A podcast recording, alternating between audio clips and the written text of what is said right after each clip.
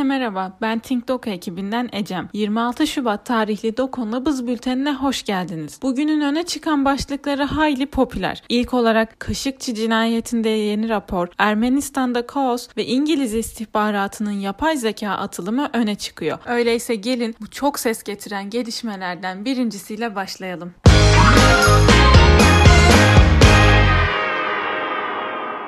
ABD, Cemal Kaşıkçı cinayetinde Suudi Veliaht Prens Muhammed Bin Selman'ın onayı olduğu sonucuna varan istihbarat raporunu kamuya açık bir şekilde yayınlayacağını açıkladı. Bu kapsamda ayrıca suikast timi tarafından kullanılan iki özel jetin bağlı olduğu şirketin ise 2017 yılının sonunda Veliaht Prens'in kontrolündeki Suudi Arabistan Kamu Yatırım Fonu'na aktarıldığı iddia ediliyor. 2018 yılında Suudi Arabistan'ın İstanbul Konsolosluğunda gazeteci Cemal Kaşıkçı'nın katledilmesi MBS ve Suudi Arabistan için kritik bir dönüm noktası oldu. Özellikle bu cinayet öncesi ülkenin genç, dinamik ve reformist veliaht prensi olarak uluslararası kamuoyunda parlatılarak lansmanı yapılan MBS'nin bu imajı cinayet sonrasında tam tersine döndü. Takip eden süreçte Muhammed Bin Selman'ın kendisi ve Suudi Arabistan için ortaya attığı projeler uluslararası toplumun baskısı ve merceği altına girdi. Zaten Yemen savaş sebebiyle çeşitli baskı ve eleştirilerin odağında olan Suudi Arabistan Arabistan için MBS'nin Cemal Kaşıkçı cinayetindeki rolünün ABD tarafından açık bir şekilde kamuoyuyla paylaşılması Suudi Arabistan için sıkıntılı günleri beraberinde getirecek. Bu anlamda böyle bir açıklama aynı zamanda Suudi Arabistan ve ABD ilişkilerinde de önemli bir dönüm noktası olacaktır. Bu noktada Donald Trump başkanlığında üstü örtülen CIA raporunun Joe Biden yönetimi tarafından açıklanması Yemen'de barışın sağlanması için Suudi Arabistan'a yapılan bir baskı olarak da değerlendirilebilir edilebilir. Son olarak geçtiğimiz hafta ABD Başkanı Joe Biden'ın Muhammed Bin Selman ile değil Kral Salman ile muhatap olacağı yönündeki Beyaz Saray açıklaması ile birlikte değerlendirildiğinde Muhammed Bin Selman'ın suçlu olarak işaret edecek bu raporun kamuoyuna açıklanması ABD için Suudi Arabistan liderliğinde alternatif isimlerin değerlendirilmesi ve desteklenmesi ihtimalini akla getiriyor. Peki bu anlamda beklentiler neler? Öncelikle Suudi Arabistan ve Muhammed Bin Selman'a yönelik uluslararası uluslararası baskı artacaktır. Aynı zamanda ABD ve Suudi Arabistan ilişkilerinde muhtemel kırılmalar yaşanırken Suudi Arabistan için yükselen politik risk kapıda bekliyor.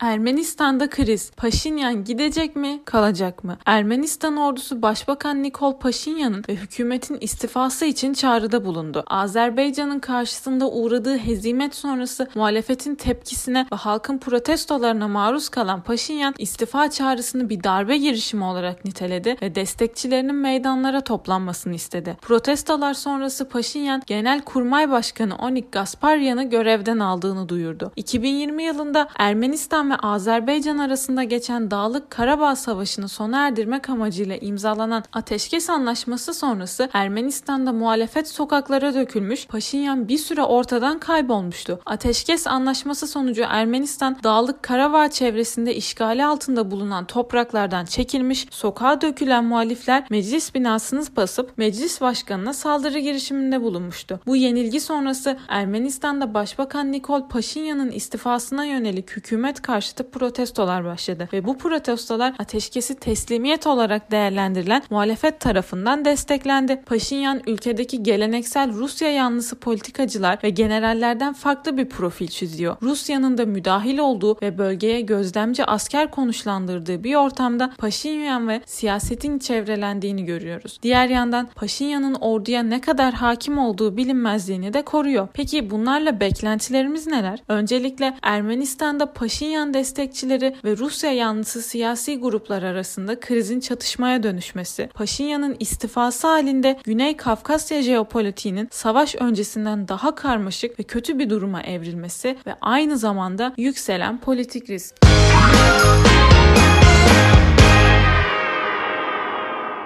Bir sonraki başlığımızda Güney İttifakı var. Venezuela ve İran jet yakıtı ve petrolü takas ediyor. Her ikisi de ABD tarafından yaptırım altında olan Venezuela ve İran nakliye şirketleri ABD ile ters düşme korkusuyla petrol üreten bu iki ülkeyle bir ticari ilişki kurmaktan uzak durduğu için birbirlerine yardım etmenin bir yolunu buldular. Reuters'ın çarşamba günü devlet petrol şirketi PDVSA'ya yakın kaynaklara atıfta bulunduğu haberine göre Venezuela, İran'ın rafineriler için benzin ve yedek parça teslim ettiği tankerlerle İran'a jet yakıtı gönderiyor. Son bir yıldır koronavirüs nedeniyle iptal edilen uçuşlar sebebiyle elinde jet yakısı fazlası bulunan Venezuela, İran İslam Cumhuriyeti'nden petrol aldıktan sonra İran'a yine aynı tanker gemisiyle uçak yakıtı gönderiyor. Bu önemli çünkü Venezuela dünyanın en büyük ham petrol rezervlerine sahip olmasına rağmen hem petrol üretiminin azalması ve rafinelerde yıllarca süren kötü yönetimin yanı sıra petrol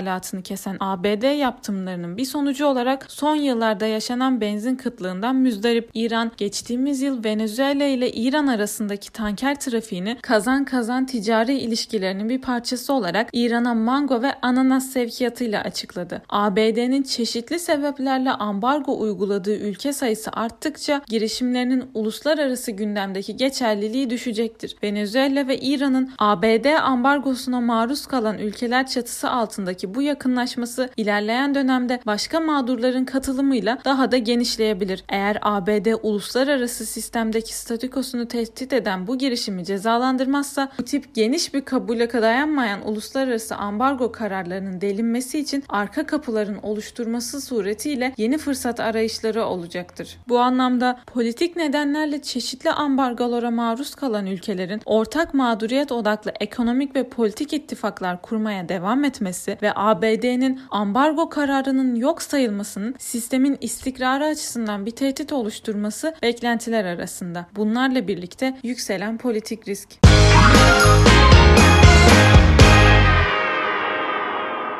İngiliz Government Communication Headquarters dijital güvenlik tehditleriyle mücadelede yapay zekaya başvuracak. Bu yönetim siber tehditlerle, insan kaçakçılığıyla, dezenformasyon faaliyetleriyle ve dijital suçlarla mücadele adına yapay zeka çözümlerinden destek alacağını duyurdu. Siber teknolojilerde küresel anlamda önemli bir kapasiteye sahip olan Headquarters tıpkı ABD'nin yaptığı gibi yapay zeka teknolojisini istihbarat ve ulusal güvenlik bağlamında kullanmak suretiyle çalışmalar çalışmalara başladı. Peki neden önemli? Çünkü yıllar geçtikçe çeşitlenen siber tehditlerle mücadele konusu devletler açısından oldukça problem bir konu olmasından dolayı istihbarat servisleri farklı arayışlara girebiliyor. Bu arayışlardan biri de yeni teknolojilerin ortaya çıkmasıyla adını daha çok duyuran yapay zekanın verimli bir şekilde kullanılmasıdır. Devletlerin yapay zeka teknolojilerine yaptığı milyon dolarlık yatırımlar pek çok konuda olduğu gibi güvenlik konusunda da etkili çözümlere ortam hazırlamaktadır siber tehditler ve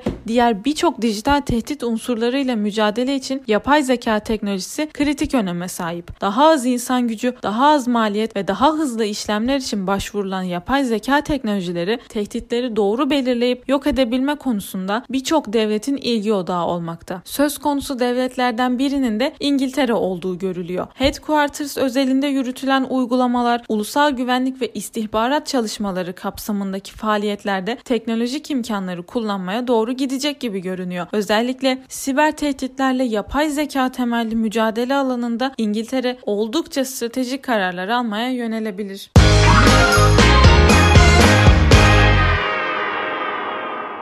Son başlığımız ise Katar'ın ABD'de açılımından. Katar merkezli Al Jazeera kanalı ABD'de muhafazakarları hedef kitle olarak alacak Rightly isimli yeni bir dijital platform kuracak. Özellikle sağ cumhuriyetçi kitleye hitap edecek olan platform eski bir Fox News gazetecisi olan Scott Norwell tarafından yönetilecek. Platformun ilk yayınına Perşembe günü başlamış olması planlanıyor. Bunlar önemli çünkü Al Jazeera medya ağı Katar'ın dış dünyaya açılmasındaki en önemli platform platformların başında geliyor. Bu noktada kanal izlediği etkili yayın politikalarının yanı sıra Katar için hem bir yumuşak güç unsuru hem de markalama aracı olarak küçük bir devlet olmasına rağmen Katar'ın küresel alandaki tanınırlığını ve etkisinde önemli bir rol oynuyor. Al Jazeera'nın Katar devletiyle ilişkisi göz önüne alındığında siyasi açıdan bakacak olursak bu hamlenin Katar'ın Donald Trump'ın cumhuriyetçi yönetimi döneminde yaşadığı krizlerin ve sıkıntıların bir daha yaşanmaması için yapılan bir yatırım olarak görülebilir. Bu noktada Katar'ın ABD'de yükselmekte olan sağ kitleler için kendini ifade etme platformu kurması bu yönde yapılan siyasi bir yatırım olarak değerlendirilebilir. Ayrıca Al Jazeera'nın bu hamlesinin platform içinde de görüş ayrılıklarına sebep oldu. Buna göre platformun bazı çalışanları bu yeni girişimin Al Jazeera'nın genel yayın ilkeleri ve ideallerinden bir sapma olduğunu ifade ederek eleştiride bulundu. Peki ya beklentiler neler? Öncelikle yeni dijital platform aracılığıyla Katar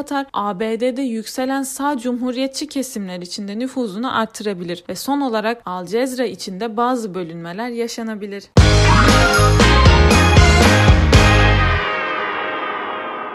Bugünlük bültenimizin sonuna geldik. Beni dinlediğiniz için teşekkür ederim. Umarım siz de dinlerken benim kadar keyif almışsınızdır. Dünyayı anlamlandırmak için bültenlerimizi takip etmeyi unutmayın. Bir sonraki podcast'imizde görüşmek dileğiyle. Hoşçakalın.